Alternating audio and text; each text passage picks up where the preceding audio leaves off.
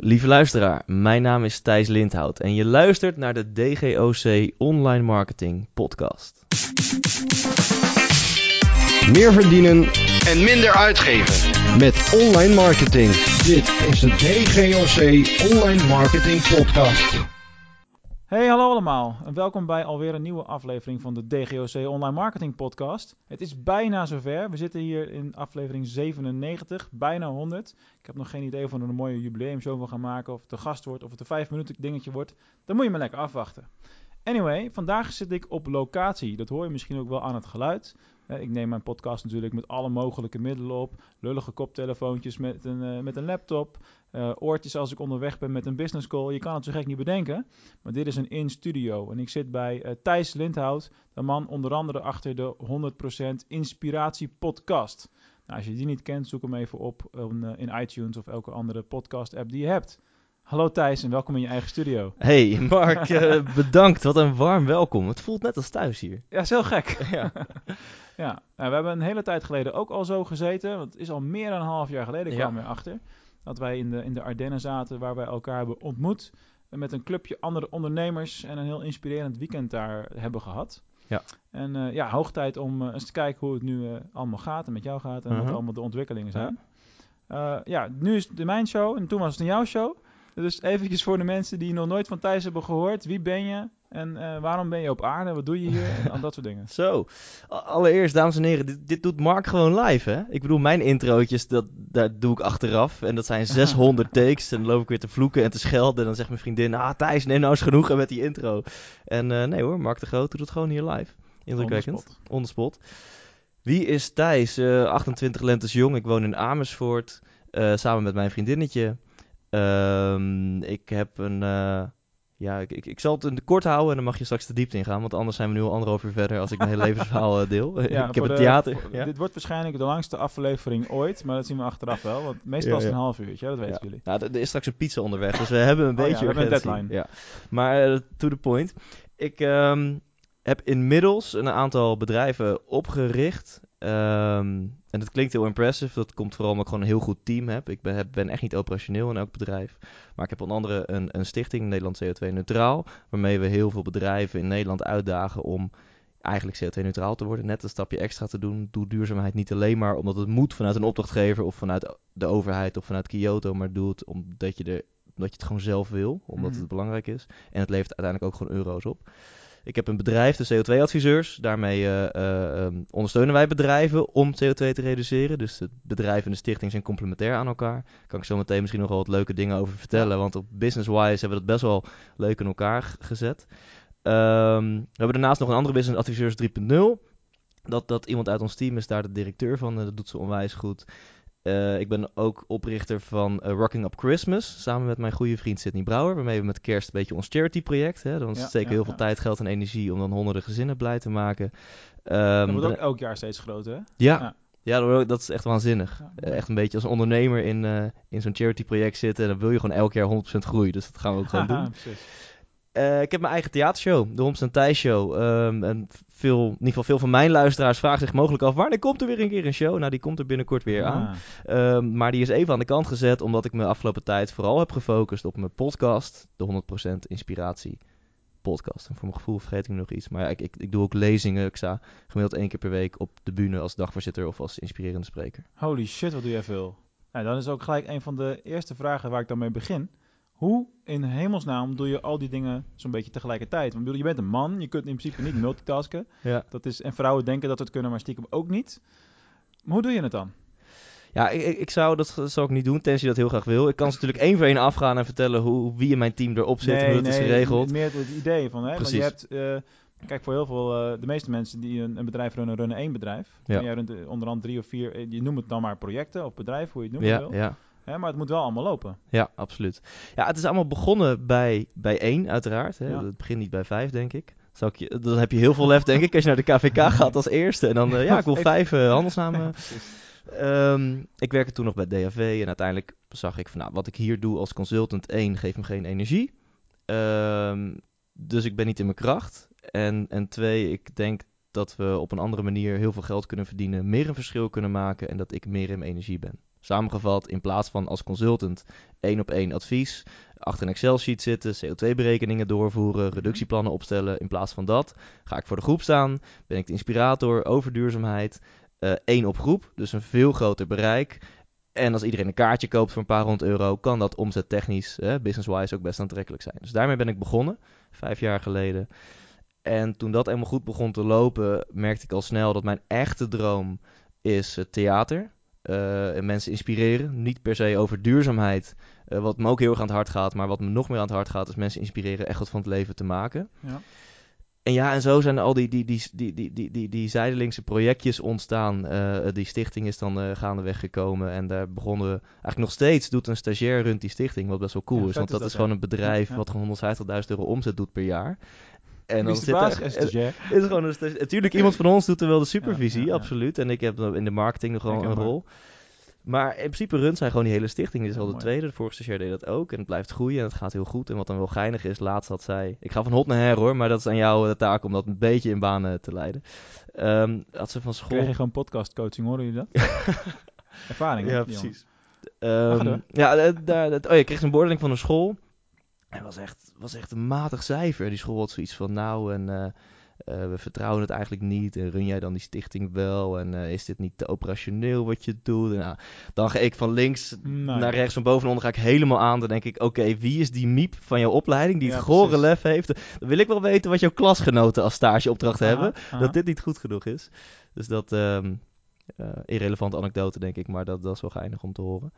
Ehm, dus het, ja, het, het is gewoon, gewoon gaan groeien en, en gaandeweg heb ik me helemaal kapot geseminard natuurlijk. Hè? Want als je naar mijn wapenfeiten kijkt, kan je denken, nou, die jongen is geniaal. Nou, ik ben echt niet geniaal. Ik Hard ben, gewerkt. ja, hard gewerkt en ik ben misschien maar in één ding geniaal. En dat is, ik, ik, ik kan heel eigenwijs zijn, maar als je iemand voor mij zet, nou jij hebt het net meegemaakt, jij bent de expert op het gebied van onder andere SEA, Mhm. ehm, dan ben ik niet meer eigenwijs. Dan denk ik, oké, jij bent de expert. Dan moet ik mijn bek houden en luisteren. En ik Dat- ga ja, alles ja, ja. opschrijven wat je zegt.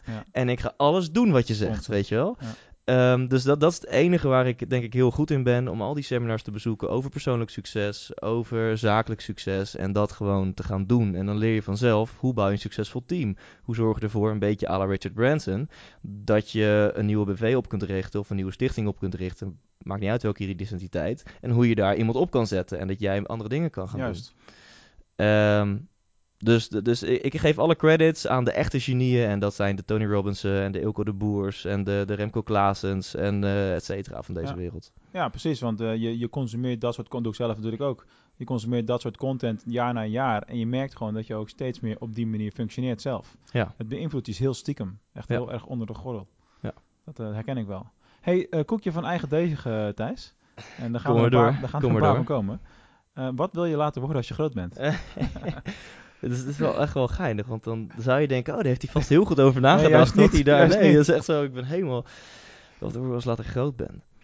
Ehm, ja, weet je wel, het cliché, het eerste wat toch wel in me opkomt is, is het is echt een gevecht tussen gevoel en verstand nu, hè? Want met, mijn verstand gaat Ja. al die, die, die wijze antwoorden van mijn hoe gasten langer je noemen. over het antwoord doet, hoe minder oprecht het zal Ja, zijn. hè? ja. Dus, hup. Nou ja, eh, succesvol en gelukkig. En eh, het eerste wat in me opkwam is succesvol. En dan kan je daar heel veel kritische vragen over stellen. Van, oh, oh ben je dan zo oppervlakkig dat je succesvol wil worden? Of wil zijn, wil blijven? Ja, wat is succesvol, weet je? Precies. En dan echt succesvol in het leven. En ik ben iemand, kijk, er zijn mensen. En alsjeblieft ontdek dat voor jezelf. En ga dat dan ook doen als dat wat jou gelukkig is, wat jou gelukkig maakt. Er zijn mensen die worden intens gelukkig van om bijvoorbeeld huismoeder te zijn. Of Mhm. huisvader te zijn. Of om eh, twee dagen per week gewoon een simpel, eenvoudig baantje te hebben. Die de rekeningen betaalt. Zodat je voor de rest van je tijd bij je familie en bij je gezin kunt Ja. zijn. En ehm, ik weet absoluut at at the end of the day dat, dat, dat gezondheid, liefde, relaties, dat het belangrijker is dan werk. Maar ik ben wel een ambitietijgertje. Dus wat, wat mij gelukkig maakt, wat mij dus succesvol maakt in het leven, is dat ik echt kijk hoe ver rijk mijn potentie. Dat ik gewoon vol gas ga en dat ik groot droom en niks is te groot. Ik droomde eerst van een uitverkocht carré voordat ik dat heb gerealiseerd. Droom ik nu al van een uitverkocht Ziggo Dome. Ja, maar maar het Eh, scheelde niet veel. Je stond daar al een keer. Misschien is het leuk om dat te vertellen. In de Ziggo? Ja, Ah, het scheelde echt heel weinig. Ja, eh, dat was een. Richard Branson stond Ja. daar.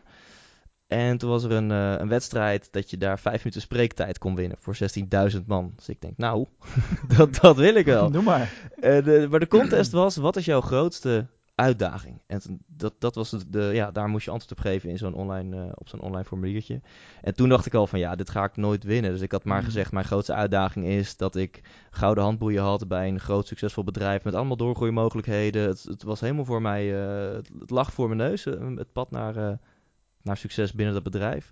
En dat ik eigenlijk ondernemer wilde worden. Dus dat was dan mijn Ja. grootste uitdaging. Had Ja. ik wat, wat anekdotes van gemaakt en wat grapjes in gegooid. Maar ik dacht, weet je wel, ze krijgen ook inzendingen van mensen die zijn drie ledematen verloren en zes familieleden. Oh, en die, weet je van een ander niveau. Precies, dus ik dacht van ja, weet je ik, ik, ik kan nog niet echt zeggen dat het, eh, ik denk niet dat het een verhaal is waarbij mensen de tranen in de ogen springen. Dat ze denken, wow, wat een uitdaging en wat heb je die overwonnen. Blijkbaar was het toch goed genoeg dat ik in de top 10 kwam.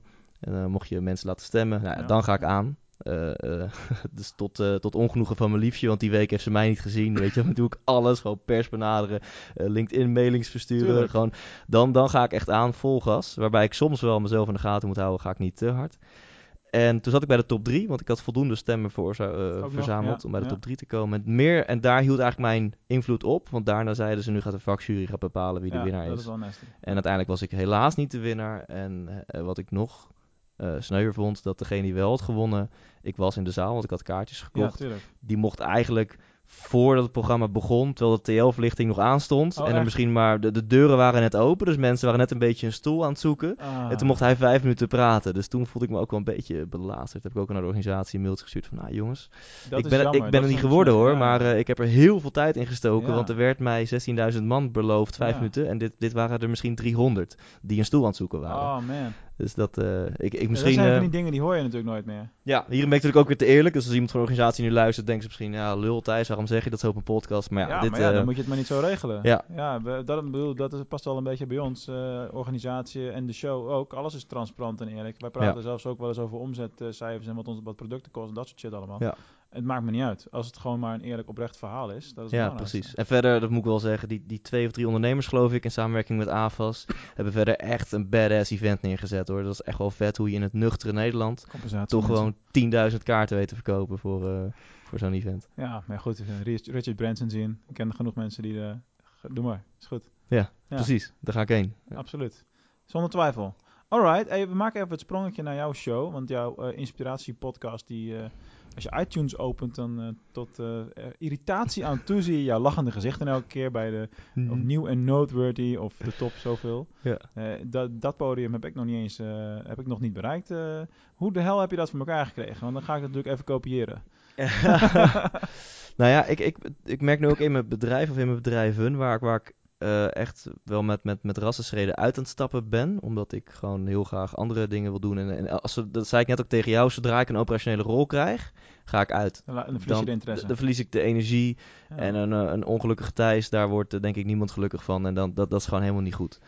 Ehm, dus als ik iets, ik, ben, ik krijg heel veel energie van iets, iets optuigen, iets opzetten. Ja. En als het eenmaal loopt, ehm, dan, dan wil ik heel graag uit. dus je ik- stopt binnenkort met de show? Of wat is Nee, nee, dus nu, nu ik dit zeg, denk ik wel, waar ga ik naartoe? Nee, er kwam mijn eigen, dus ik zal zo het linkje leggen. Dus ik merk nu in mijn eigen bedrijf dat ik met name, want na een tijdje als je dingen gaat uitbesteden, en je gaat, gaat, eh, ik heb zelfs iemand, eh, heeft een stuk van mijn bedrijf gekocht en die is nu mijn Oké. en die is nu de operationeel directeur. Juist. En ik heb natuurlijk ook in het team dat mensen verantwoordelijk zijn voor projecten en aan andere BV's en zo. En dan ga je merken van, ehm, wat is dan echt mijn toegevoegde waarde? En op dit moment is dat nog echt marketing. Mhm. En ik heb gewoon een bepaalde.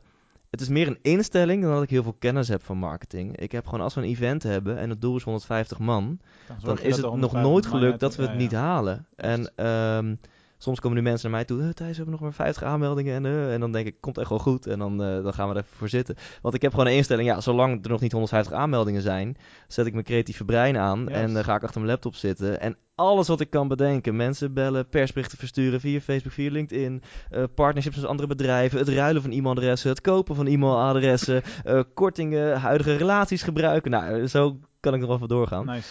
Dus ehm, terug naar mijn podcast dan. Hoe is dat zo succesvol geworden? Ook daarin had ik zoiets van, ja, ik wil gewoon van de, van de daken schreeuwen dat, dat die podcast er is. Dus Ja. ik had, toen ik hem lanceerde, gelukkig kende ik Angela Groothuizen vanuit een eh, tv-programma waar ik hem mee heb gedaan. Ken ik Remco Klaassen Eh, nou, Nou, als heb ik je zeg, gelijk goede gasten. ja, precies. Ja, dus dus waren- ik, ging, ik ging live met eh, eh, Remco Klaas en Angela Groothuis. Dus dat hielp al. Ik heb een heel groot LinkedIn-netwerk. Ik ben denk ik een van de weinige mensen die LinkedIn echt heel actief gebruikt in promo. Dus Mhm. er zit zo'n mooie knop. Exporteer e-mailadressen van contacten. ja. En ik heb inmiddels zo'n 5000 connecties of zo. En dan, nou, dus dat deed ik toen, blop. En die stuurde ik allemaal een mailtje van... hey, je kent me misschien wel, misschien niet. We zijn in elk geval gelinkt via LinkedIn. ja. Misschien is dit spam voor je. Excuses daarvoor. Zo niet, check mijn podcast. eh super vet. Angela Groothuizen, Remco Klaassen. Ga checken. En ik moet heel eerlijk zeggen, in het begin... eh, want dit, dit is personal branding voor mij, mijn Tuurlijk. podcast. Dit is, de ik ben de minst commerciële podcast die er volgens mij is. Heel veel podcasts, zoals deze ook. Hè, eh, daar zit natuurlijk een business achter. En je geeft heel veel gratis kennis. Maar als je Ja. echt aan de slag wil, dan kan je gewoon ook jullie inhuren, inschakelen. Ja, als mensen denken, oh tof Thijs, wat leuk. Ja, je kan me boeken als spreker. Maar verder heb ik niks. Ik heb niet eens een betaald e-boekje of wat dan ook, Nee, weet je wel. Dus ik ben echt heel veel gratis waarde aan het delen. Eh, waar, oh ja, dus het is vooral personal branding, omdat ik uiteindelijk eh, eh, uitverkochte theaterzalen wil. Dus ik moet even dat Maar inspirerende... kijk, maar dat is, kijk, dat is jouw Northern Star. Dat is precies wat ik bedoel. Want dat is ook, de, dat vertelde ik jou voordat we begonnen met het tweede boek wat ik heb geschreven. Ja, Dat heeft helemaal niet de reden dat ik per se dat boek wilde schrijven. Maar dat ik over een paar jaar een, eh, nummer 1 bestseller wil hebben. En ik bij die uitgever wil zitten. En dan Ja. op het podium. Dus precies wat jij nu vertelt, is, sluit echt exact op dat Nou, verhaal cool. aan. ja, en dat is tof, toch? Als je stip Ja. horizon hebt en je, je, je weg ernaartoe, die, die kan ook... ehm, die kan soms afwijken en je neemt soms andere afslagen, maar je weet waar je Je naartoe wil. dus net als een vliegtuig die constant aan het corrigeren Ja. is. En ja, dat is gewoon heel tof. Zeker. Ehm, oh ja, en, en in het begin, het ging best wel lekker. Ik zag dat ik iets van nou, eh, tussen de 500 en 1000 luisteraars per aflevering had. Dat klinkt nog niet, het is nu gelukkig veel meer, maar het klinkt nog niet zoveel. Maar Mhm. het is best wel veel, omdat mensen over het algemeen luisteren ze het gewoon af, weet je wel. Een tweet is en dat is 160 best een tekens. tijdsinvestering die, Ja. die je van mensen vraagt. En dat merkten mijn luisteraars ook. Remco Ja. Klaassen merkte dat, dat hij daar mailtjes over kreeg. Angela Groothuizen Oh, merkte cool. zelfs dat met mensen haar, eh, haar kaarten voor haar show kocht. Of ik kreeg berichten van, hey, dankzij jouw interview heb ik kaart voor haar show gekocht. Maar ik zag dat cijfertje op Soundcloud, maar ik merkte er eigenlijk geen reet van. Dat was echt zo... Dat zegt nog niet echt, dat voel je nog niet. Nee, het, en dat, dat, dat, dat, dat hield bijna een half jaar stand. Dat ik echt, dan had ik eh, Sylvana Simons geïnterviewd en André Kuipers. En, en het was echt zo, hello, hello mensen. Ik zie dat cijfertje wel hè, op Soundcloud, maar ik, ik merkte er echt nog geen fuck van. En toen ineens, er is een bepaald kantelpunt of zo. Toen was ik bij een seminar van Michelle van Goetem en ik had haar ook geïnterviewd. En toen kwamen gewoon mensen naar me toe. Van, hé, ja, jij bent toch van de Homst Inspiratie Ja, podcast ja, en ja, het ja, lachen. En toen mocht ik het MKB ondernemerscongres mocht ik afsluiten in het Beatrix Theater. Duizend man, Jort Kelder die kondigde me aan. En ook daar achteraf kwamen allemaal mensen naar me toe. Oh, wat leuk om nu een keer het echt gezien te hebben. Ja, lachen dan, ja. En ehm, ja, dat is natuurlijk waanzinnig. Dat, en eh, mensen willen wel met mij op de foto. denk ik, nou dat is wel heel overdreven, maar prima. Ja, maar dat, dat is raar, ja. En toen ging ik naar Michael Pilarczyk. Die had ik natuurlijk geïnterviewd. En toen ik had ook in mijn podcast gezegd... eh, ja, als je mij wil ontmoeten, dan moet je daarheen gaan. Want ik ga er zelf ook heen. Ik geloof in hem. En dat is volgens mij een supergoed event. In dat, in dat theater in Al- Alsmeer of zo. Ik weet niet. Ja, in elk geval ergens. En ehm, ja, dat, in, de pauze kwam ik... Ik, ik haalde de wc niet. Want twee, drie, vier, vijf mensen... ja. Die spraken me aan. En toen dacht ik, oké, dus eh, mijn podcast... eh, eh, die, die, dat, dat dat getalletje is echt. Het zijn echt Ja, mensen die luisteren. Het is ja, niet, is heel raar. Ja. Ja, herkenbaar.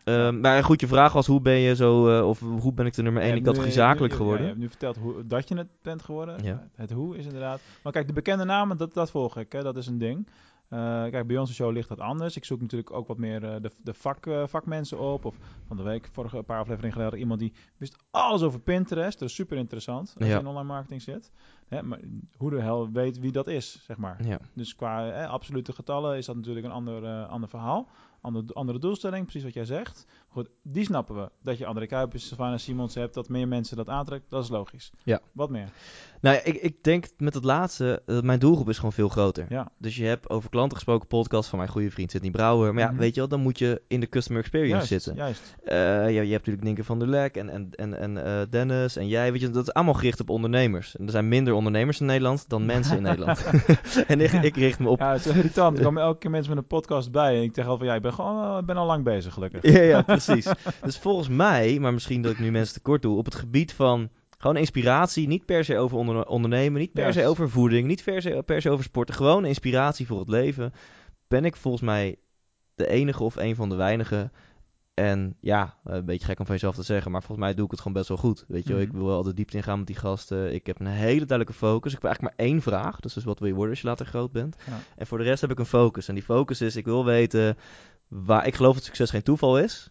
En tot nu toe is die hypothese continu bevestigd. Succes is geen toeval. Die mensen hebben echt andere afslagen genomen, andere Ja, keuzes ja, gemaakt, zijn anders met angst omgegaan dan andere mensen. Dus dat is echt mijn focus. Ik wil weten van, ho, stop. Wat je nu zegt, dat is voor jou heel logisch. Ehm, maar dat is een succesformule. Wie was Sabine? Ik, ga, ik praat heel snel, sorry. Maar Sabine Uitslag, die zei bijvoorbeeld dat ze, ze dacht dat ze dierenarts wilde worden. En op haar achtste of op haar tiende of zo ging ze daarom een dagje meelopen met de dierenambulance. Mhm. En toen dacht ik, ja, dit zeg je nu heel vanzelfsprekend. Maar hoe fucking actiegericht ben je dan Ja, al ja. op je tiende? Ja, dat je denkt, ik wil iets laten worden. Dus ik ga nu een dag meelopen om te kijken of het echt wat voor me is, weet je wel. Dus daar, dat is heel erg mijn focus. En daarom denk ik dat ik ehm, ja, echt wel eh, eh, het verhaal achter het succes krijg. En eh, dat mensen dat heel leuk vinden om te horen. Ja, Ja. En, en bijvoorbeeld zo'n David de Kok, die ik laatst interviewde. Ehm, ik vraag natuurlijk aan iedereen, wil je het even delen via Twitter? Wil je het delen Tuurlijk. via Facebook? Tuurlijk. Eh, Angela Groothuis heeft 150.000 volgers of zo, misschien nog wel meer. David Ja. de Kok, die ik laatst interviewde, heeft echt bizar veel mensen op de mailinglijst staan. Ik weet niet of ik het mag delen, maar veel. En die zei, hey, ik ga in onze nieuwsbrief ga ik jou noemen. Ja, nou, dat, is nu met stip de nummer 1 tuurlijk. podcast ooit beluisterd. Ja, precies. Eh, Terwijl het niet per se de meest bekende naam is. Nee. Nee. Nee, ik, ik ga denk ik, eh, ik weet niet wanneer dit online komt, maar ik ga denk ik dit weekend, een, eh, omdat ik nu de honderdduizendste luisteraar heb vandaag. Ah. Eh, vandaag is de honderdduizend luisteraar geweest, daar heb ik even screenshots van gemaakt en op Facebook geknald. Daarom ga ik denk ik dit weekend de top 10 eh, delen. En als je die ziet, dan zijn het eigenlijk de top 10 mensen die het meeste marketingkracht hebben. en, en, en een aantal daarvan vind ik ook echt de meest inspirerende interviews. Maar de, dat, ehm, dat bewijst misschien maar weer dat, dat marketing, dat is misschien toch wel iets belangrijker dan inhoud. Ja, maar je combineert het heel erg sterk met, eh, met branding. En je bent gewoon jouw eigen, eigen personal brand heel erg eh, lang al aan het opbouwen nu. Maar eigenlijk ongemerkt ook, want je doet iets wat je leuk vindt, dus je passie. Hey, wat was tot nu toe, want dat is, want dat is een van, ik luister natuurlijk wel vaker. Want ik heb een geschiedenis in de luisterboeken, dus audio, dat doe ik al zeker Oh ja, ja. 15 jaar. Ja. Ehm, jij zegt altijd, en dan overdrijf ik niet, altijd... Nou jongens, dit interview, dat is toch wel het meest legendarische, memorabele en bla bla, weet je wel. Elke nieuwste interview is het beste. Oh, en daar heb je ook nog een goede reden voor. Ja? Maar wat was nou echt het meest... En dit is dus een momentopname, jongens. Er kunnen meer nieuwe gasten komen. Wat was nou echt het meest memorabele interview? Ehm, eens even kijken. Ik heb, Een rotvraag natuurlijk. ja, dat is echt een rotvraag. Die, die met Wilco van Rooyen heeft in elk geval heel veel indruk op, op mij gemaakt. Dat is de bergbeklimmer. Die kerel heeft echt een eh Ja. onwijze I shouldn't be alive eh, eh, moment meegemaakt. Echt gewoon dat je met z'n twaalf een berg gaat is toch die beklimmen. die wat aan van zijn lichaam verloren heeft. Die heeft geen tenen meer. Ja, Ja, Dat, dat was het. Echt, weet je, bergbeklimmen met z'n twaalf. Heftige storm. Alle statistieken zeggen dat onmogelijk dat je het overleeft. Klopt ook, want 11 van de 12 hebben het niet overleefd. Hij wel. Nou, dat is bizar.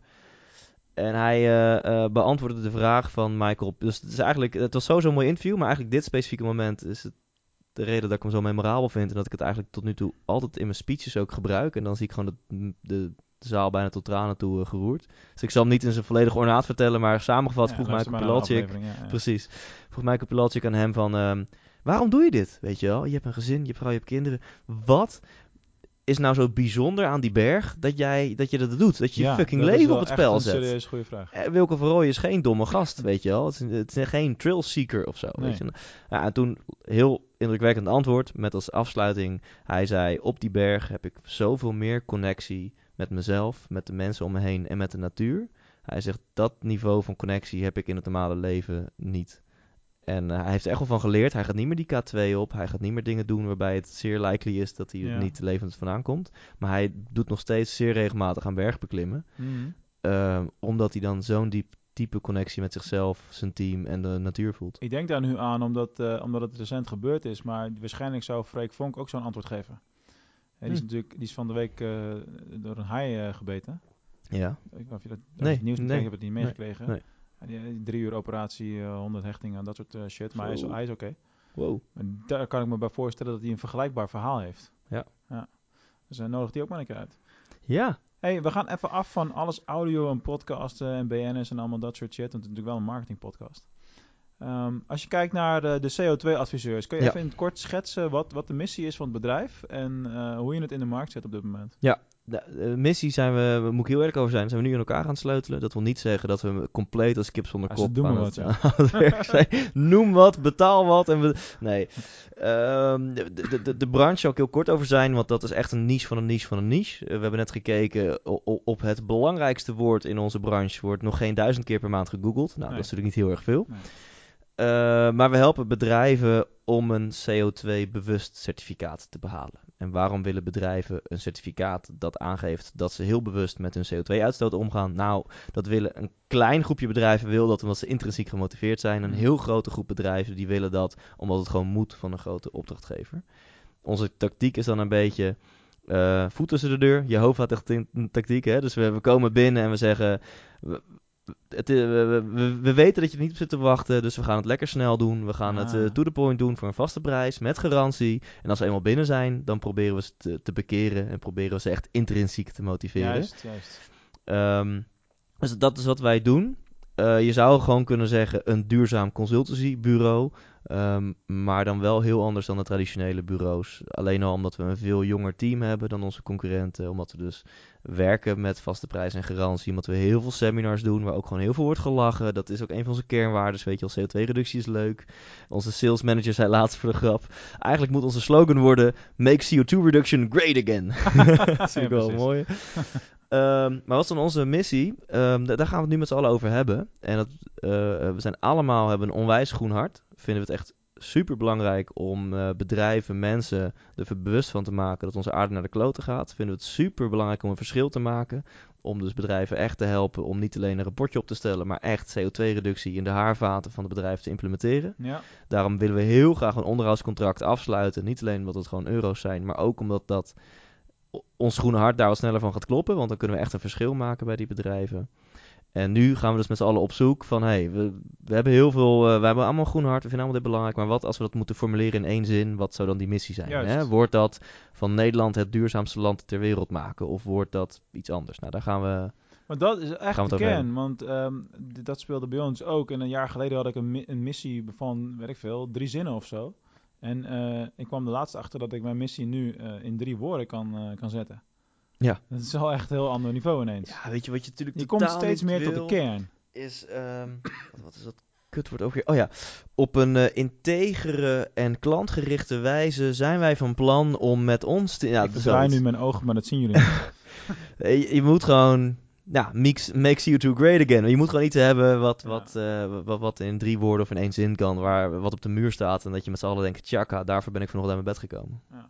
Eh, ik zou er, als ik er een zin van maak, zijn het er misschien vijf. Ja, bij precies. ons dan. En eh, eh, als een klant of een prospect vraagt, wat doe je nou eigenlijk? Waarom moet ik godsnaam bij jou zijn? Dan zeg ik, wij leveren meer online omzet. Punt. Ben je klaar? Ja, Want dat is wat iedereen wil. Ja. Dan ben je gewoon, is het hele verhaal gewoon af. Ja. En bij jullie is dat ja, de, iets wat nu bekokstoofd gaat worden. Ja, en in ja. een nog eenvoudiger zin als wat je net al zei. ja, precies. vorm zal gaan krijgen. Ja. Hey, en ehm, eh, hoe ziet die marketing eruit? Want je doet van alles. Seminars, Ja. je hebt content, je hebt een mailinglijst. Ja, dat doen we op. We hebben nu een paar naapers. Die heb je altijd als je succesvol bent. Dus ook als mensen Dat luisteren. is Als je, een compliment. ja, als je een naaper hebt, weet je wel, eh, dat betekent dat je goed bezig bent. Juist. Als je kritiek krijgt, je krijgt echt geen kritiek als je niet succesvol bent. Dan gaan mensen zich niet met je bemoeien. Maar als je, als je succesvol wordt, worden mensen jaloers, gaan ze je naapen en gaan ze Ja. kritiek op je hebben. Ja, Dus dan ben je lekker bezig. Ehm, we zijn begonnen, ik ben begonnen toen eh, een paar jaar geleden door inderdaad gratis seminars te geven. En ik was de eerste in Nederland die dat deed. We zitten in een branche met hoge uurtarieven. eh, van 75 tot 150 euro. Ehm, dus kennis is eh, macht, zullen onze concurrenten dan wel zeggen. Weet je wel? Dus het gaat allemaal om, om die kennis die je hebt en daar astronomische bedragen voor vragen. En ik was ineens zo'n manneke van 24 dat gewoon eh, een, een zaaltje huurde. Ik heb geen hypotheek. Ik heb geen kinderen. Ik geef het allemaal gratis weg. Fuck you. Ja, precies. En, eh, en gewoon heel veel geld in de, de zaalhuurstak, in de marketingstak. Ja, ja, Om tegen mensen te zeggen: Kom naar mijn zaaltje waar je op mijn kosten koffie mag drinken. En achteraf bier en bitterballen. En ertussenin ga ik twee uur lang kennis weggeven. Waar je bij anderen duizenden euro's voor betaalt. Juist, juist. Eh, dus daar was ik de, de eerste in. Met dank aan Ilko de Boer. Die gaf me gewoon dit businessmodel. En eh, dat is gewoon onwijs goed gegaan. Long story short. een van de dingen die Ilko volgens mij altijd roept. Is, is opschalen. Hè? Dus Mhm. vaak zijn ondernemers. Doen ze iets wat werkt. Maar zijn ze zo geil om weer nieuwe dingen Oh te ja, doen? echt. Dat is Dat- echt. En dan zeg je, huh, maar je, je, hebt tien dingen waarvan Oh, maar ja. één ding werkt. Ja. Waarom doe die andere negen? Dat is precies de tip die mij echt recent ook nog is gegeven. En ik was op de webwinkelvakdagen en toen eh, kwam ik een kennis tegen en zei ik van, ah, je doet nu dit en het gaat goed. Maar ik heb ook nog dat idee en dat ga ik doen een beetje zo en zo. En hij zei, Mark, focus nou eerst eens even op dit ding en doe dat keer tien. Want dan heb je genoeg eh, alles en geld en mensen en een machine die klaarstaan. Oh ja, dat is wel logisch eigenlijk. Nou, ik kan het heel mooi samenvatten hoe wij dit nu dus doen. Ik was nog in mijn eerste jaar eh ZZP'er. Ik was in mijn eentje. Ik had nog niet dit gameplan van à la Mm, Richard Branson. ja, ja, bedrijven bouwen en zelf eh, het volgende bedrijf bouwen. En ehm, ik worstelde om mijn huur te kunnen betalen. Mijn huur was 318 euro per maand in een studentenhuis. Maar dat was voor mij moeilijk om te betalen. Toen ben ik dit gaan doen. Dus het laatste geld dat ik had, investeren in, in promotie en zaalhuur. Om nou, 28 slachtoffers in de zaal te lokken. En dan twee uur lang twee uur lang kennis te delen. Gelukkig had Eelco ook nog even gezegd: Thijs, ga wel aan het einde pitchen. Pitch een concreet product, weet je, een concreet Ja. resultaat. Eh, een mooi voorbeeld is ook met mijn vriendinnetje, die is onder andere therapeut voor hoogsensitieve mensen. En dan kan ze gewoon een therapiesessie verkopen van een uur voor 75 euro. Maar nu heeft ze er pakketten van gemaakt met een concreet resultaat. Mhm. Veel meer online-based, kost haar eigenlijk veel minder tijd. Ja. Maar met een concreet resultaat waar ze ook echt achter staat. En je krijgt ook echt fucking veel waarde voor je geld. Maar dat zijn ja. ineens producten van 5 tot 700 euro. Ja, Die verkopen ze makkelijker dan losse sessies van 75 euro. Dat. Nou, halleluja. Dus ik, ik heb dat een paar jaar geleden al gemerkt. Door dus toen bij mijn eerste gratis seminar voor 28 mensen met knikkende knietjes een pitch te doen. En te zeggen voor 2000 euro krijg je nu dit. Normaal gesproken 3000 euro, maar alleen vanavond 2000 Ja, ja, ja, euro. En had ik zeven pakketten verkocht. Alle zeven ook bevestigd. Nou, weet je, toen ging ik van worstelen om huur te kunnen betalen... naar 14.000 euro aan omzet overnight. Ja, en eh, om dus Ja. antwoord geven op opschalen. Ja. Toen ben ik niks... eh, Toen ben ik geen SEA gaan doen. Ik ben geen SEO gaan doen. ik ben geen Facebook marketing gaan doen. Ik ben eh, dit feestje gaan kopiëren. En tot op de dag van vandaag doen we zo'n 40 seminars per jaar. Dat is echt wel veel. Zijn Dus- er echt zoveel mensen die naar een zaaltje willen komen om gratis koffie te drinken? nou ja, de markt is eh, eh, dit- dit toch... eh, ondanks dat er maar duizend mensen per maand op googelen... Daarom, daarom. krijgen wij het. Nou, we hebben verschillende onderwerpen, hè, dus het zijn ook verschillende niveaus. Dus van die Ja. 40 seminars, is misschien te inhoudelijk hoor, maar we doen 10 seminars over niveau 3, we doen er 10 over niveau 5, we doen er nog 10 over ISO 9001 en nog 10 over ISO Ja, die 14001. ken ik wel, ISO. Dat, eh, Ja, om het eventjes zo de eh, samen te vatten. Ja. ja. Alright. Ehm, dus het effect van, dat had ik ook als vraag genoteerd, het effect van eigenlijk weggeven van kennis is eigenlijk dat je daarmee je onderneming groot hebt gemaakt. Pas je dat ook toe Ja. bij andere, andere activiteiten?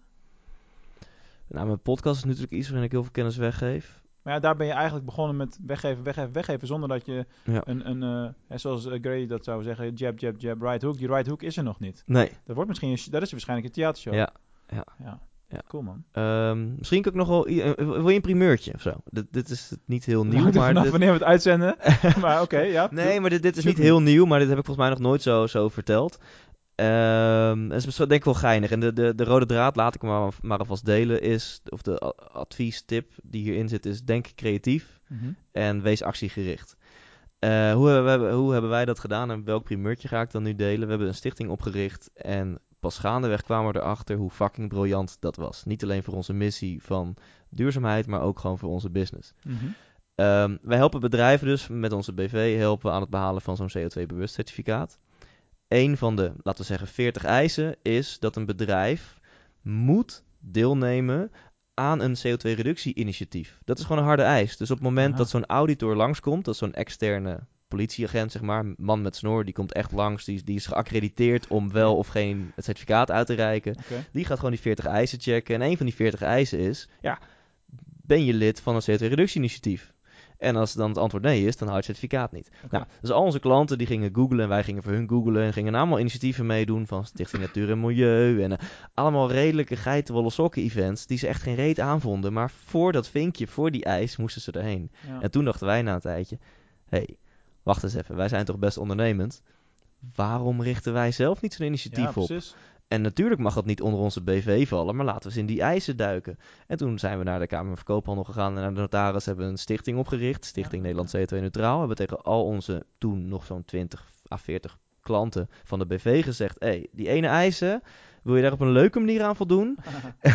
dan moet je bij onze stichting komen. We hebben leuke sprekers. We hebben zelfs een keer Katje Schuurman geboekt als spreker. Oh, maar ook andere. Dus we hebben echt toffe events. Proefritten in Tesla's. We doen een duurzame pubquiz. En we hebben toffe sprekers. eh BN'ers. Gewoon echt leuk. Maar ook waardevol. Niet alleen lachen, gieren, brullen. We gaan je Mhm. ook echt uitdagen van eh eh, ga aan de bak. En, eh, en het kost 1000 euro per jaar om daar een lid van te worden. En we organiseren vier bijeenkomsten per jaar. En die zitten dan in die 1000 euro inbegrepen. Ja, dus je betaalt eigenlijk 1000 euro om Mhm. vier keer per jaar En met een collega. schenken, je moet toch... En, ja, en volgens de eisen moet je minimaal twee van die vier moet je gaan. En de meesten kiezen toch nog wel om dan maar gewoon twee van de vier te gaan. Want Ja, je hebt ook andere prioriteiten, dat snap ik ook wel. Tuurlijk. Maar dit hebben we dus puur opgericht om klanten te ontzorgen. Eh, maar ondertussen hebben we nu 150 vaste leden. Vandaar dus dat die vaste omzet van 150.000 euro per jaar in onze stichting. En hebben we eigenlijk gewoon vier keer per jaar klantrelatiedagen. Wij hebben gewoon vier keer per jaar Holy shit. Al onze klanten in één ruimte. En het kost ons niks. het houdt zijn eigen eh, broek eh, omhoog. En dat, dat is waanzinnig. Dus we merken ook na die events, merken we... de- en ook, we nodigen natuurlijk niet alleen onze vaste klanten uit, maar we, we, we nodigen ook iedereen die bij ons een offerte uit heeft staan. En iedereen die op onze nieuwsbrief is geabonneerd. Die sturen allemaal een uitnodiging van wil je een keertje gratis komen kijken bij Mhm. onze stichting. En Maar ja, een stichting, hè, die mag geen winst maken. Wat doe je dan met die omzet? nou, die bijeenkomsten zijn vrij kostbaar. Als jij eh, voor, eh, voor 300 man een, een middag lang catering verzorgt en je huurt in, André ja. Kuipers Ja, ja, ja. en je huurt professionele cameramensen en dat vier keer per jaar. eh, dat is, en we, we geven de, al het geld dat we overhouden geven aan een ander goed doel die bossen beschermt in Costa En dan Rica. krijg je ook nog meer goodwill. Het is echt een NNN-show op die Ja. manier. Echt netjes. Ja, Goed. Ehm, er zijn nog een paar, er nog drie, vier vragen. Dus ik weet niet hoe lang we bezig zijn, maar ik voel aan mijn onderbuik dat het eh, langer is dan een half uur. we zitten op 35 minuten, zie ik. Nou, Ja. zie je. Ik heb altijd zo'n gevoel van, nou, nu is het ongeveer dat moment. Ja. Maar dit zijn wel leuke vragen nog die komen. Ehm, je bent al een tijdje bezig. Ja. Van, eh, van alleen werken naar bedrijf opbouwen, meerdere bedrijven. In, die op, in dat opzicht ben je, denk ik, twee, drie jaar verder dan wat ik al, eh, al ben.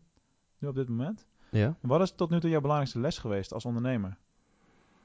mensen, denk ik. Ja, dat is het eerste in opkomt, dan wel zijn mensen. Het is, uit- weet je, je kan zo'n briljante sales funnel hebben, je kan zo'n briljant product, concept, boek, wat hebben geschreven. Tenzij je echt me, myself en I bent, hè, 100% online en ik heb met niemand iets te maken. Ja. Dan niet, maar anders is uiteindelijk is je team, je mensen, dat zijn degenen die het moeten doen.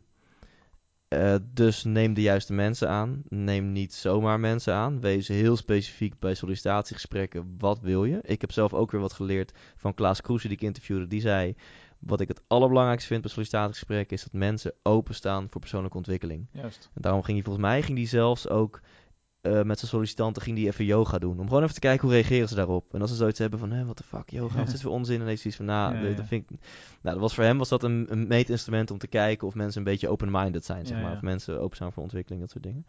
Dus dat vind ik, eh, ja, dat, vind, dat, dat vond ik al heel leer- leerzaam. Dus die houden wij nu er ook in. Dus wees echt bewust dat je mensen moeten het doen. Dus neem de juiste mensen aan en, en, en behandel je mensen echt fucking goed. Zorg ervoor dat je heel goed weet wat ze leuk vinden, waar ze energie van krijgen. Eh, betaal ze goed. Je hoeft ze niet per se te veel te betalen. Dat, is natuurlijk, dat weten we Nee, allemaal. gewoon, fucking eh, veel moet- betalen is niet per se eh, motivatie, maar betaal ze wat ze waard zijn. zijn. Ja, betaal ze op zijn minst wat ze waard zijn. En wij hebben ook echt extravagante bedrijfsuitjes en zo. Wij zijn echt heel erg bezig om, om er een familie van, van, van te maken. Noem eens een voorbeeld. Van iets wat extravagant. Bedoel, wat is dat? Eh, nou, ons eerste bedrijfsuitje was, eh, was we gingen wipeouten, maar dan all in, hè. Dus we gingen eh, naar een hotel, dat hadden we afgesproken. Toen kwam ineens een fucking grote roze limousine voorrijden. Oh. Iedereen had zoiets van, oké, dit moet Thijs hebben geregeld. Oh, en in die roze limousine, al champagne drinkend, gingen we naar het wipeout terrein. En daar hebben we gewipeout en achteraf shotjes gedaan en terug week, naar het eh, ik hotel. vond deze game al heftig, maar dit... Ja. En, en we, we gaan, als, als, het, als de cijfers er zijn, gaan we zelfs op wintersport met het hele team. Nice. Dus dat, eh, dat, dat zijn wel redelijk extravagante bedrijfsuitjes. Ik heb één keer zoiets meegemaakt toen ik nog in, eh, in een bedrijf werkte. Gingen we ineens als bedrijfsuitje. En daarna heeft hij dat, het jaar daarna gingen we gewoon naar de Efteling of zo. Maar als je dan hoort wat we nou gedaan hadden, gingen we drie dagen naar New York met het hele team. Als in Vet. 30 man in een vliegtuig naar New York, drie dagen rondlopen, weer naar huis. Ja, Holy shit. Dan zou je wel te kijken als medewerker. super vet. Dat maakt ja. indruk. Ja. Dat zijn die dingen die vergeet je nooit meer. Ja. En eh, ik denk de boodschap die hier, die hier naar voren komt, en eh, die, die draag ik ook een warm hart toe, is zorg goed voor je mensen. Want dan zorgen zij ook goed voor jou en je klanten. Ja. En dan hoef je je daarmee een zorg over te maken. Dat Ja. is gewoon zo. Ja, absoluut. Echt, absoluut waar. Ehm, we hadden het al even over de theatershow. Ehm, wanneer gaat dat weer rollen? Wat, bedoel, hoe ziet jouw theatershow er überhaupt uit? Hoe gaat het daarmee? Ehm, nou ja, eh, hoe het ermee gaat. Ik, ik kijk nu naar het bord ook trouwens, 100% Thijs Show, wat ik altijd meeneem, wat dan eh, heel groot achter mij hangt als ik op het podium sta. Maar ik, ik heb hem al... ehm, ja, zie je hem staan? Binnenkort een grote bord nodig als je grotere zaal hebt, denk ik. Ja, hè? Dat Dat is best klein. dat is moeilijk te lezen, ja. Het Ja. moet veel groter. En, maar dat, dat moet ook niet van, eh, van massief hout, heb ik geleerd. Oh, is dat het? Dat ding is veel te zwaar. Misschien een doeknaak of zo. Eh, die, die, die gaat er weer komen. Ik heb heel bewust. ehm, heb, terwijl, dat is wel best wel bizar. Terwijl ik weet, mijn grootste droom is dat theater. En hoe groter, hoe beter. Maar ik ben niet zo'n freak die mezelf gaat vertellen dat ik niet gelukkig ben als ik niet voor grote Ja, zalen ja, ja. sta. Ik kan echt wel relativeren en ik, ik ben gewoon blij met elk moment dat ik op het podium kan staan. Maar ik heb gewoon heel goed gerealiseerd, als op het podium staan is wat ik het liefste wil doen, dan kan ik nu beter mijn energie in iets anders steken dan in op het podium gaan staan. En dat klinkt heel gek. Maar ik ga kwam er gewoon achter. Ik kan nu wel weer een theater boeken. En dan zitten er weer allemaal vrienden en familie. Nou, trouwens, die gaan ook geen vierde keer komen. Weet je wel? dus ik kom erachter, juist omdat ik dat het liefste wil doen, moet ik eventjes, kost wat het kost, dat aan de kant zetten. En me even focussen op mijn eigen branding. En tegelijkertijd ook mijn eigen ontwikkeling. Mhm. En nu ik wat meer, eh, meer bekendheid heb door mijn podcast, eh, ga ik binnenkort een, eh, een testje doen. Dus dat is natuurlijk een marketingpodcast. Dus ik durf hier dan wel marketinggedachten erachter te delen. Ja. Ik ga gewoon binnenkort beginnen. Ga ik een theater boeken. Ik denk niet zo groot, voor 120 man of zo. Maar ik ga ook informeren of ze die twee avonden daarna eventueel beschikbaar zijn. Oké, En dan ga ik in mijn podcast. maar dat soort dingen kan je stiekem heel snel regelen hoor. We hebben, in november hebben we voor Michael Platschik een lezing georganiseerd in Ja. Venlo. Ja, Voor zijn nieuwe boek toen. ja. Ja, dat was gewoon eh, bellen naar theater, eh, zaal boeken. Ja. En binnen twee weken 200 man in de zaal. ja I know. Nou, alleen dat laatste. kan wel. Dat laatste is dus mijn vraag. Dat, dat, dat, dat, dat wordt mijn experiment. ja. Ik ga niet meer vrienden en, eh, en familie uitnodigen. Ik ga Nee. via mijn podcast Ja, ga ik delen. Jongens, koop kaarten voor twee tientjes. En stel dat die eerste avond uitverkoopt. Nou, dan doe ik die tweede dat avond erbij. wel, Dat kun je nu al doen. En stel dat, dat, dat ik drie avonden op rij 120 man heb. Dan, ja, dat zou al zo badass voor mezelf zijn. Dat ik Ja, gewoon mijn show drie avonden op rij doe. Weet je wel, dat is wel echt... Dat is wel echt heel kicken. Want mijn grote droom is om een hele tour te doen. Dat je gewoon eh, zes maanden lang, drie, vier avonden per week... gewoon eh, voor grote Wat- zalen staat. wat- want eh, ik ga bijvoorbeeld in februari, maart naar Guido Weijers. Ja? En die ken je als cabaretier. Ja. Maar dit is geen cabaretshow, dit is die geluksshow. ja, ik wil hem heel graag interviewen erover. Ja, logisch. Ja, maar vertel. Wat moet ik me voorstellen bij jouw show? Want ja, eh, leuk dat je door het hele land wil naar in theaters wil gaan staan, omdat je dat super vet vindt. Ja. Maar ja, eh je gaat naar 100% thuis. Wat betekent dat Ja. dan? Wat, wat voor Ja, avond krijg je dan? jij bent wel eens naar een inspirerend seminar geweest, toch? Ja. Ehm, nou, tune even in op dat gevoel, Mhm. hoe dat voelt. Hè? Dat, je, dat je echt zo'n gevoel hebt van, yes, weet je wel, ik, ik eh, 100% mark en dit ga ik met mijn leven doen en alles is mogelijk. Gewoon echt zo'n top of the world gevoel. Mhm. Van, ik ga het even allemaal flikken. En denk nu eens aan een avondje uit, zoals naar Guido Wijs of naar een andere cabaretier. Hoe, hoe- wat voor emoties dat, zeg maar, met je doet. Hè? Gewoon met vrienden, leuk biertje, lachen, Ja. eh, leuk avondje uit. Nou, die twee dingen samen, dat, dat is eh, de beleving van mijn theatershow. Als het even kan met, met vrienden of met je liefje, een leuke, inspirerende avond uit. Dat doet niemand. Tenminste, eh, nee, volgens op, mij niet. Op een podium bedoel ik dan. Volgens mij niet. Als nee. er gaan vast wel mensen naartoe bedoel ik. Ja, Cool. eh, exactly. Dus het, het, is, eh het is lachen, gieren, brullen. Als je het totaal niet inspirerend vond, heb je het, als het goed is, nog steeds wel een leuke avond gehad. Ja, ja. Maar eh, ja, even tussen jou en mij, het is, er, zit wel, er zit wel things to think about in, zeg maar. Dus dat, als je na mijn show niet aan het nadenken bent gezet over bepaalde dingen in het leven, dat, dat zou ik bijzonder vinden. Oké, dat is een statement mensen. ik ga me vaker van horen. We zijn er bijna thuis. Is er één, één vraag nog dat je denkt van shit, stelt hij die nou ook aan mij? En, eh, en dan mijn standaard afsluitende vraag nog. Ehm, wat zou jij doen met duizend pingpongballen? Eh, Je hebt natuurlijk al heel veel antwoorden gehad op die vraag. Maar hè? ehm, eh, wat, ja, eerst wat ik voor, voor me zie is een, een vliegtuig springen en die, die ballen eruit mikken. wat, ja, laat ik daar maar bij houden. Ja, dat. Ik, zag, ik dacht echt dat je zou zeggen, ik gooi ze erbij in de ballenbak. Want ja, jullie kunnen dat niet zien als je de show alleen luistert. Maar eh, Thijs heeft hier op kantoor een ruimte. Dat is gewoon een vergaderruimte met een ballenbakbak. Dat is gewoon alleen maar ballen. Ja, 15.000 Een hele ballen hebben erin zitten. 15.000? Ja. Oh, dat zou je niet zeggen. Veel man. ja, dat is echt veel. Holy shit. Ja. Alright, laatste vraag eh, voor, de, voor de echte online marketing eh, dingen van ons. Als je al alles wat je weet over online marketing bij elkaar zou moeten schrapen, SEO, SEA, webinars, verzin al die shit maar. Wat is dan het ene ding wat er voor jou uitspringt? Wat is van jou nou uit de gouden online marketing tip? Eh, ik zal, hij wordt heel cliché, maar ik zal hem toelichten. Wees jezelf. Dat is zo fucking belangrijk. Dat je, ehm, tenzij je een gameplan hebt waarin je juist niet wil dat je brand om jou draait, maar het is speelse teksten, gewoon edgy teksten. Mhm. Bijvoorbeeld, jij gebruikt bijvoorbeeld regelmatig het woord shit. Nou, je kan ook bedenken van, nou, dat doe ik niet, want dat, dat is niet professioneel en dat is niet corporate en dan raak ik mensen kwijt. Maar je denkt, fuck die shit, ik ben Mark en dat, dat zit, zo ben ik. Het is dat je het nu zegt, dan ga ik er waarschijnlijk meer op letten. Ehm, en dus, dus we- wees gewoon echt onwijs lekker eh, jezelf. Ik Ja. sprak laatst iemand die echt super succesvol is in de business. En het grote kantelpunt was... ehm, nou, ze zit in de make-up geloof ik en haar Facebook profielfoto was eerst gewoon wat make-upjes. En vanaf het moment dat ze haar hoofd als Facebook profielfoto heeft gebruikt en video's zelf is gaan doen, waarin eh, is haar business echt ontploft. Ehm, dus ehm, ik ga er even vanuit, de meeste mensen willen toch, denk ik, vooral hun eigen business gewoon lekker uitbreiden. En, en willen niet per se dat het zelfsturend wordt en willen doorhoppen naar een volgende business. Dan moet je hier iets anders over nadenken. Ehm, dus ik wil zeggen, wees gewoon jezelf, wees speels, wees edgy. Wees gewoon 100% jij, wees 100% wie je bent.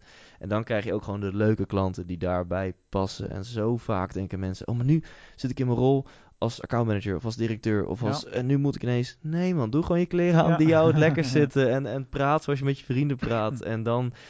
Mensen willen zaken doen met mensen. Dat is het. Dat is echt, maar dat is goud waard. Ik bedoel, dat geldt zowel online als offline natuurlijk. Eh, ik zal afsluiten met een kleine anekdote van hoe ik dat recent heb meegemaakt. Ik ging ook eh, eh, naar een mogelijke nieuwe klant op bezoek.